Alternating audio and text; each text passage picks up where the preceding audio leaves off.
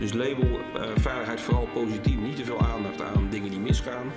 Maar vooral aandacht geven aan goed gedrag, suggesties voor verbetering. En, en het, het, maken van complimenten is vaak uh, heel erg uh, sterk middel. Als we varen onder de Nederlandse vlag, dat is gewoon een kwaliteitsvlag. Daar worden bepaalde eisen voor gehanteerd. Gezonde adrenaline bestaat niet.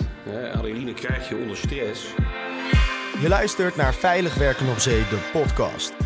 In het komende half uur nemen we je mee langs de highlights uit een gesprek over veiligheid binnen de koopvaardij. Hoe zorgen we samen voor nul nieuwe incidenten? Je hoort het hier in Veilig Werken op Zee, de podcast.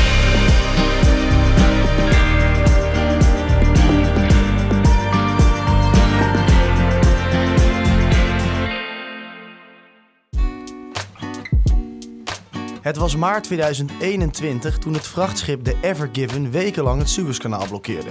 Er ontstond een file van wel 400 schepen. En onder andere de transport van olie, gas en talloze andere producten liepen serieuze vertraging op. Met dit ongeval werd weer eens duidelijk hoe belangrijk de koopvaardij voor onze economie en maatschappij is. De koopvaardij is een essentiële sector voor de samenleving en we vinden het erg belangrijk dat de dagelijkse veiligheid aan boord daarbij voldoende aandacht krijgt. Tijdens onze Veilig Werken op Zee webinar vroegen we Katelijne Bouwkamp van de Koninklijke Vereniging Nederlandse Rederijen en Floris van de Streek van de Bok Maritiem wat de koopvaardij zo bijzonder maakt. Nou, het is een hele dynamische sector. Hè. Daar gaat 24 uur per dag worden gewerkt. Mm internationaal, allerlei verschillende talen. Uh, ook weer communicatie is daarin belangrijk. En uh, ja, dus ook altijd alert zijn als je aan het werk bent. Uh, verschillende partijen die je niet kent werken. En dat gaat ja, 24 uur per dag door. Ja, dat lijkt me een heel boeiende sector ook. En Nederland heeft natuurlijk een hele belangrijke historie ook als, uh, als bevaarder van de wereldzee. Dat zie je natuurlijk nu nog steeds in, in de koopvaardij. Hoe ingewikkeld is dat spel ook met, met, met, met, met andere rederijen van andere landen... die misschien andere regels of een andere veiligheidscultuur hebben? Ja, als we varen onder de Nederlandse vlag, dat is gewoon een kwaliteitsvlag. En uh, daar, daar worden bepaalde eisen voor gehanteerd. Ja. En die moet je opvolgen. En je moet ook blijven concurreren uh, met vlaggen die minder Precies, hoge kwaliteit precies. Verloren, jullie, al jullie schepen varen onder Nederlandse vlag van, uh, ja. van de Bok Maritiem. Ik hoor dat is een kwaliteitsvlag. Nou, dat, dat, dat moet je goed doen natuurlijk. Maar dat is ook een verantwoordelijkheid. Dat moet je ook waarborgen in een heel erg concurrerende omgeving. Jullie kiezen ervoor als Nederlands bedrijf om, om dus ook ja, alleen maar met Nederlandse regelgeving uh, de zee op te gaan die tot de strengste van de wereld behoort. Ja, nou ja, inderdaad. We varen allemaal, uh, al onze schepen varen onder de Nederlandse vlag. En uh, ja, de, de korte lijn ook. Hè, en, uh, dus met de KVNR en met de inspectie leefomgeving en transport. Dat is allemaal, ja, dat is gewoon een, dat is mooi opgesteld in Nederland.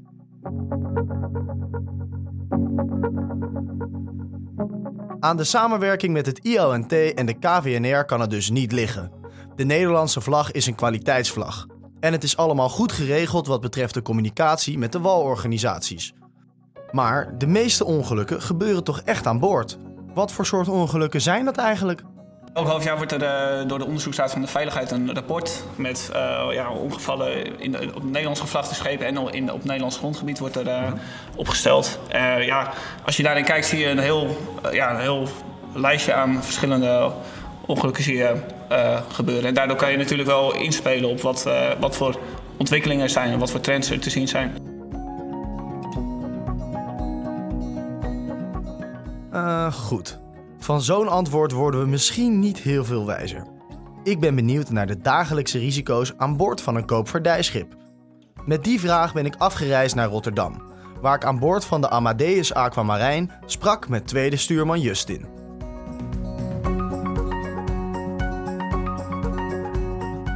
De dagelijkse risico's die zitten hem vooral in het snel werken.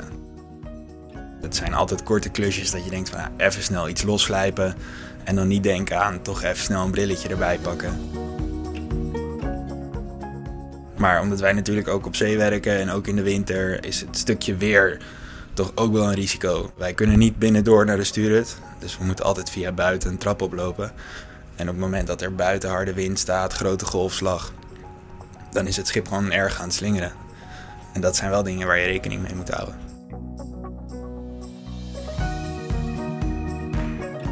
Een bepaalde vorm van goede adrenaline, dat, dat zit altijd in je. Dat stukje adrenaline houdt je ook scherp. met slecht weer is het ook een gezonde spanning. Ik vind het ook mooi, het is ook deels wat ik zoek. In mijn opzicht kunnen we verbeteren aan boord door toch meer te oefenen met communicatie en beter samen te werken. Ik heb regelmatig wel kleine ongelukken zien gebeuren met de luikenwagen of andere materialen. En het is eigenlijk tot nu toe altijd door menselijk handelen geweest. Het zijn niet de materialen die uiteindelijk de geest gaven waardoor er iets fout ging, maar het was omdat het een menselijke fout was. Dus door elkaar meer te controleren, meer samen te werken, meer te communiceren, zouden we toch een grote verbetering uh, kunnen krijgen.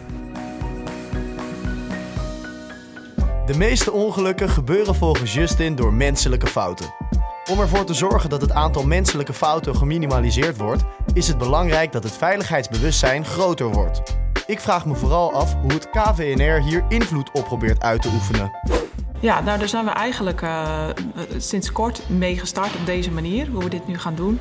Uh, we praten altijd al mee over de ontwikkeling van regelgeving, zowel in, bij de IMO, hè, de International Maritime Organization, en ook uh, binnen het Nederlands beleid en bij ja. de Nederlandse overheid. Maar in principe ligt het beleid van hoe je de veiligheid toepast op je vloot, dat doet de reder zelf. Daar geven wij wel wat uh, ideeën over en ja. we geven de regelgeving door. En, en, en, zien jullie een groot verschil tussen, tussen grote en de wat kleinere rederijen? Ja, daar zie je wel een verschil. En dat heeft gewoon te maken met uh, de hoeveelheid mensen die je tot je beschikking hebt om zaken door te denken, om ze uit te rollen op de vloot. Ja. Uh, als je kleiner bent, dan uh, ben je toch vaker meer bezig met ad hoc zaken. Ja, Floris, jullie zijn wat kleiner bij de Bok, maar zeker niet, uh, niet de kleinste. Jullie hebben best wel een indrukwekkende vloot opgebouwd in ongeveer 20 jaar. Maar jij bent de man die, die gaat over veiligheid, maar dat kun je natuurlijk niet alleen. Nee, nee, gelukkig ben ik ook samen met een collega en natuurlijk de, de bemanning hè, aan boord. Mm -hmm. um, en inderdaad, uh, ja, als kleine speler hè, heb je misschien wel minder middelen tot je beschikking om toch aan de, ja, hetzelfde veiligheidsniveau te willen voldoen. Ja. Um, maar goed, ja, door, dat, door slim te implementeren hè, uh, ja, is er genoeg mogelijk in, in die tijd. En uh, ook omdat je met kleine bemanningen vaart, heb je dus korte lijntjes waardoor je ja, gewoon onderling makkelijk elkaar kan aanspreken. Ik kan gewoon gebeld worden door een kapitein of een stuurman die, ja, die iets op te merken heeft. En dan is het over het algemeen, kan je snel ja, problemen aanpakken, ja. Uh, ja, risico's beperken. Hmm. Ik ben benieuwd hoe ze hier aan boord van de Amadeus Aquamarijn over denken. We keren even terug naar Rotterdam en spreken daar met kapitein Michiel. Ik probeer er altijd voor te zorgen dat de sfeer aan boord gewoon hartstikke goed is. Dat we echt een hechte familie zijn. Op zijn kleinst zijn we maar met vijf man aan boord. Het is dan ook belangrijk dat je heel goed met elkaar kan opschieten. En dat je dus ook gewoon, als je wat zegt, dat het ook gedaan wordt. Maar belangrijker nog, dat er ook initiatief getoond wordt. En dat men het ook zelf doet. Dat je niet de hele tijd hoeft te controleren. Dat, dat kan niet met een kleine bemanning. De veiligheid aan boord die moet op hoog niveau blijven. Dus iedereen moet daar alert op zijn. En er moet ook gewoon gedeeld worden met iedereen. Als iemand bang is daar wat van te zeggen, omdat men aan boord het al, altijd al zo doet, dan is er geen verbetering en er dus ook geen vooruitgang. En dan blijft het schip hooguit hetzelfde en niet beter. Aan boord van schepen is het risico op letsel heel groot. We doen behoorlijk gevaarlijk werk. Dus de veiligheidscultuur, ja, dat moet van een hoog niveau zijn. Je moet uh, overal op bedacht uh, zijn. En het gewoon altijd in je achterhoofd houden waar je mee bezig bent. Je tijd ervoor nemen en het veilig uitvoeren. Ik kan niet alles zien, dus de communicatie tussen elkaar is heel erg belangrijk. Het belangrijkste voor mij is dat iedereen durft te spreken over veiligheid. Ook naar hogere rangen toe. Het moet van onderaf komen. Het hoeft niet alleen van bovenaf te komen wat veilig is. Uh, iedereen moet ermee bezig zijn en uh, erover durven te praten. Ook bij Michiel horen we wederom dat goede communicatie het belangrijkste onderdeel is in het veiligheidsbewustzijn van een bemanning. Het lastige hiervan is natuurlijk dat goede communicatie relatief is. Hoe zorg je ervoor dat op alle schepen hetzelfde niveau van veiligheidsbewustzijn wordt gehanteerd? De Nederlandse vlag hanteert een hoge standaard, maar het is aan de rederijen zelf om dit aan boord onder de aandacht te brengen. Wat gebeurt er eigenlijk wanneer iemand gewond raakt aan boord? De kans is aanwezig dat sommige zeevarenden zich dit niet beseffen. Om deze reden heb ik afgesproken met Rick Slijk, schipper bij het KNRM-station in Hoek van Holland. Ik heb van mijn hobby mijn werk mogen maken. Ik kom zelf uit de koopvaardij en in die tijd was ik opstapper op dit reddingsstation en later plaatsvervangend schipper. Wij varen voor de beroepsvaart het meest uit voor zieken aan boord, maar uiteraard gebeurt er ook wel eens een ongeval. Op het moment dat er iemand ziek wordt aan boord, belt de kapitein of de eerste stuurman met de Nederlandse kustwacht, die vervolgens de kapitein of de eerste stuurman doorverbindt met een arts van de radiomedische dienst. KNRM heeft vijf artsen in ploegendienst van een week werken, die per toerbeurt van een week radiomedisch advies geven aan schepen waar dan ook ter wereld. Op het moment dat dus een kapitein of een eerste stuurman contact heeft met de arts van de radiomedische dienst, begint de arts een uitvraagprotocol en daaruit blijkt of iemand van boord gehaald moet worden of het kan aan boord worden opgelost. Op het moment dat iemand van boord moet worden gehaald door een reddingboot, activeert de kustwacht onze piepers en verzamelen wij hier binnen 10 minuten om uit te varen naar het betreffende schip. Op het moment dat wij aankomen bij een schip, zetten wij altijd één of twee personen over die uh, de situatie aan boord gaan bekijken en bepaalt hoe we die persoon vanaf kunnen halen. Als het een liggend patiënt is, dan we een brancard aan boord brengen en uh, lijnen om iemand naar beneden te halen. Op het moment dat iemand bij ons aan boord is, brengen we hem uh, bij ons binnen in de stuurhut, varen we terug naar de haven waar dan al een ambulance op ons staat te wachten. Waar wij het meeste voor varen zijn uiteindelijk zieke mensen, maar er gebeuren uiteraard ook ongelukken en die zijn vaak te wijten aan communicatie.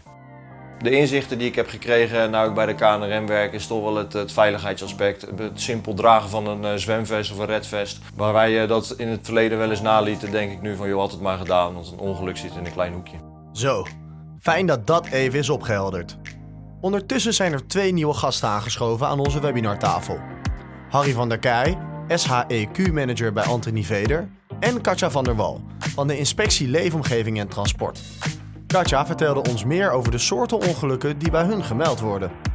We zien uh, als we ongevallen gemeld krijgen vaak dat, uh, dat er ook sprake is van uh, gedrag. wat een van de oorzaken is, natuurlijk niet alleen, ja. maar wat een van de oorzaken is waarom ongevallen gebeuren. Nou, als ik naar 2021 kijk, mm -hmm. hebben we een kleine 70 ongevallen gemeld gekregen, arbeidsongevallen. En uh, veel daarvan uh, hebben te maken met struikelen, vallen, uh, uitglijden. Ehm, we zien ongevallen met luikenwagens. We zien ongevallen waarbij voorwerpen op iemand zijn hoofd valt. Ongevallen met slijptollen, met het uitvoeren van een oefening waarbij er toch ook gewonden vallen. Ja, dat is natuurlijk nog net niet de bedoeling bij een oefening. Nee, ja. maar het gebeurt dus wel. Ja, ja. ja. en Arthur, het gaat dus om gedrag. Uh, hoe zorg jij daar nou voor? Want jij bent ook natuurlijk niet alleen, maar wel met jouw mensen verantwoordelijk voor de veiligheid op jullie schepen. Hoe zorg je er nou voor dat dat gedrag, dat veiligheidsbewustzijn, dat dat meer tussen de oren zit in een wereld, zoals we Justin ook terecht horen zeggen, die gekenmerkt wordt door adrenaline, snel handelen. En als het inderdaad slecht weer is, ja, dan ga je misschien niet nadenken om even een brilletje op te, op te zetten. Hoe, zorg je, hoe bereik je dat? Nou, om te beginnen uh, wordt, wordt er in de, gezegd, het is vaak uh, menselijk falen, een menselijke fout. En dat is ook vaak zo. Is vaak inderdaad gedrag wat, uh, wat voor, een, voor een incident zorgt. Maar je moet je eigenlijk afvragen, waar komt dat gedrag dan vandaan? Mm -hmm. Uh, menselijk falen kan nooit een roetkost zijn. Dat, is, dat wordt altijd veroorzaakt door iets wat daar nog onder ligt. Ja.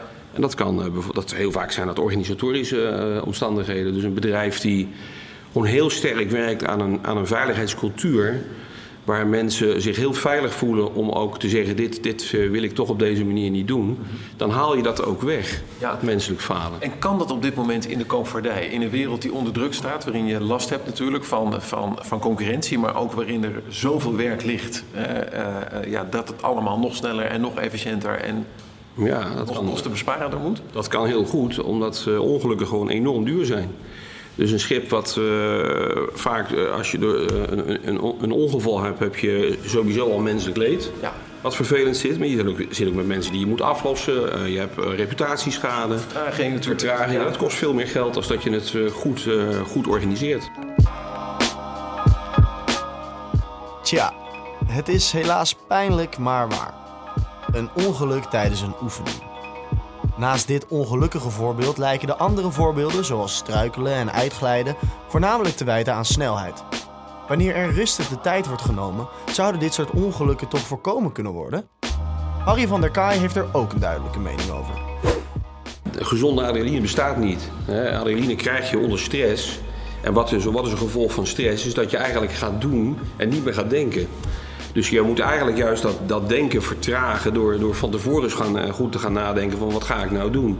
Ja. En op het moment dat je dus in, in, in, in de modus komt van ik heb adrenaline en ik zit lekker in de flow, Ja. ja, dan heb je een grote kans op ongelukken. Ja, maar maar dat zit je- vaak in de, in, de Ik voorbereiding. snap je helemaal, maar je moet ook de praktijk zien. En zeker als het dus een, ja, een beetje beroerd weer is op zee. eh, en nee, je hebt zelf ook wel eens op zee gezeten volgens mij. Dus Ja, dan- een jaartje of tien. Ja, dus dan weet je, op zo'n moment dan ga je toch handelen. Dan ga je gauw snel, eh, ik bedoel, Ja, nou, een goed, alle voor, hens aan dek, letterlijk. een goed voorbeeld is eh, de, eh, wat we vorige week gezien hebben. Natuurlijk een schip wat, eh, wat, wat van zijn ankers af, afslaat. Ja.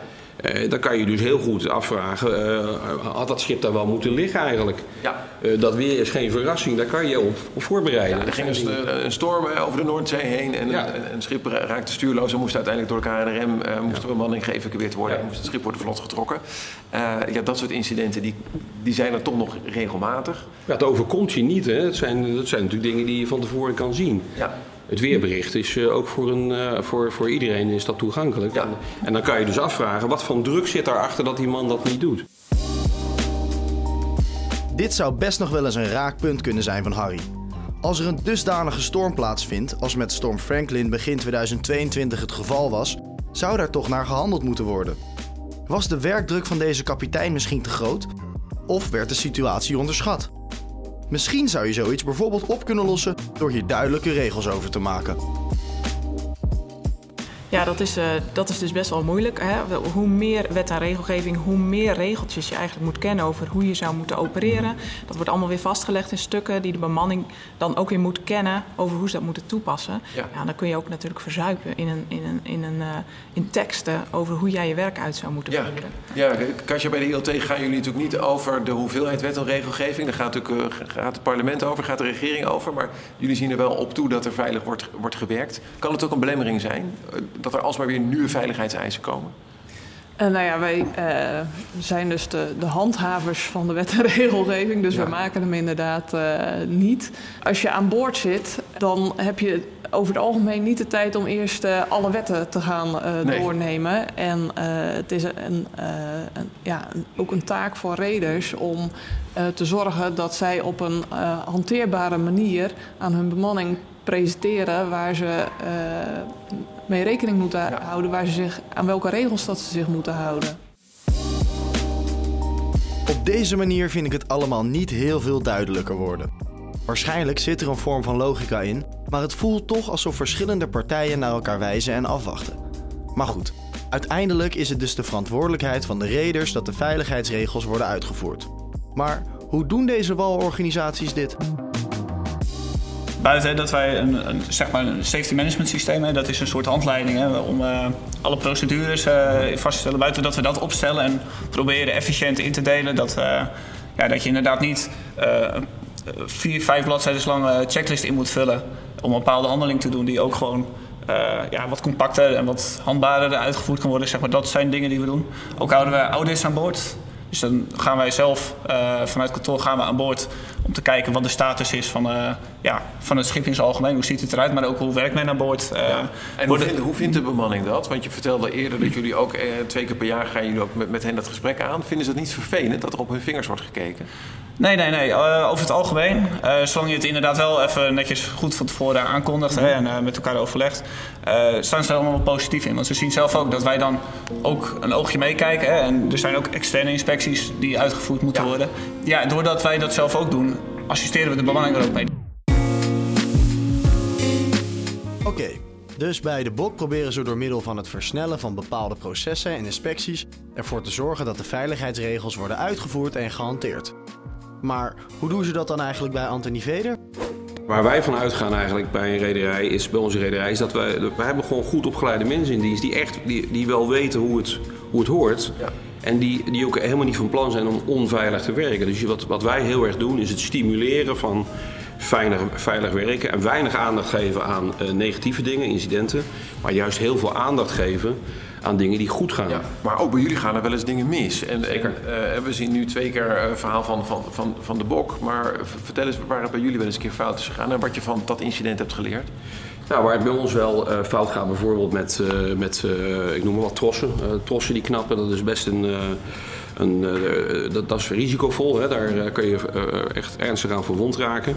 Dan kan je twee dingen doen. Je kan heel erg concentreren op de consequentie. Dus dat is dat, dat, dat iemand gewond raakt en naar het ziekenhuis moet misschien afgelost moet worden. Maar je kan ook heel goed kijken naar de oorzaken. Ja. En dan kun je zeggen, ja, hoe komt het nou dat die tros knapt? Uh, dus niet, en dan kun je wel zeggen, ja, die man stond op de verkeerde plek. Ja, maar als die tros niet klapt, dan kan die man overal gaan staan. Dan en gebeurt er niks. Gebeurd, ja. Dus wij zijn heel erg gaan kijken van... Uh, wat voor kwaliteit trossen uh, gebruiken wij? Kunnen we dat nou verbeteren? Kun je trossen zonder heel erg technisch te, te worden trossen gebruiken die gewoon voorspelbaarder knappen? Goed om te horen dat er op verschillende manieren wordt nagedacht over het verbeteren van de veiligheid binnen de koopvaardij. Volgens onderzoek gebeuren de meest voorkomende ongelukken in deze sector met de luikenwagen. Aan boord van de Amadeus Aquamarijn in Rotterdam vertelde tweede stuurman Justin hier het volgende over.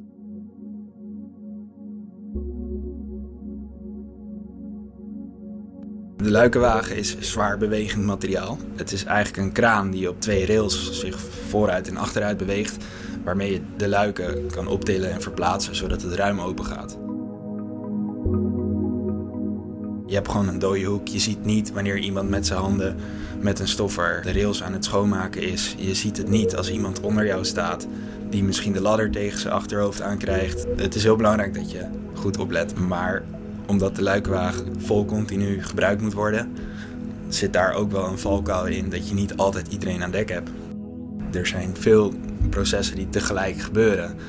Dus het is wel belangrijk dat iedereen scherp blijft en elkaar durft aan te spreken wanneer er ook iets niet goed gaat. Uiteraard werd ook tijdens onze webinar de luikenwagen uitgebreid besproken. Je ziet uh, ongevallen uh, met het rijden met de luikenwagen, maar ook aanverwante ongevallen. Uh, vaak zijn er ook manbakjes om verplaatsbare schotten mee af te dichten. Het verplaatsen van die schotten zelf gebeurt ook.